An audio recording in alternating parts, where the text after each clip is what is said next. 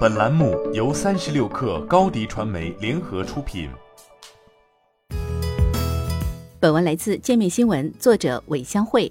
近日，自称江小白前员工的网友在社交平台上爆料称，江小白正在进行大规模裁员，裁员人数约占到公司总人数的百分之三十，岗位涵盖生产、销售、品牌和运营等。对此，江小白方面回应界面新闻称，数据不实，具体没这么多。我们也是动态中调整，也裁员也招聘。江小白切入的是一个较为空白的白酒细分市场，年轻人小聚、小饮场景，如大学校园周边的火锅店和本地社区旁边大排档，就是江小白早期最为重视渠道之一。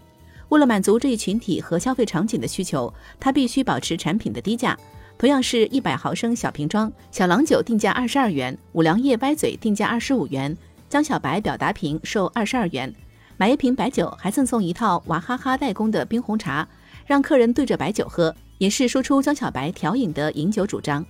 江小白想要找到一种年轻人可以接受的白酒口感，但这很难。年轻人的酒桌依然更青睐红酒、气泡酒、露酒等，相比之下，白酒的接受门槛依然很高。而年轻消费者对营销的审美来得也快，去得也快。基于对正统白酒的认知，当他们拥有一定消费能力之后，在正式的餐桌社交和其他礼仪场合，可能仍然选择茅台、五粮液或者当地的白酒品牌。面对这些质疑，陶石泉的做法是坚持利用江小白的口感特征，力推调味基酒的概念，和统一企业低调的合作了一款名为“打气”的饮料，上线后仅在西南地区推广。此外，还和娃哈哈联合开发了一款罐装饮料。有冰红茶、柠檬味茶饮料和青海陈皮植物饮品两种口味。产品的包装上清晰指出，这款饮料由娃哈哈特制，为江小白调酒专用。这也是娃哈哈少数的代工案例。虽然在京东上售价每罐五元，但很大一部分是在餐馆里作为白酒产品的赠品，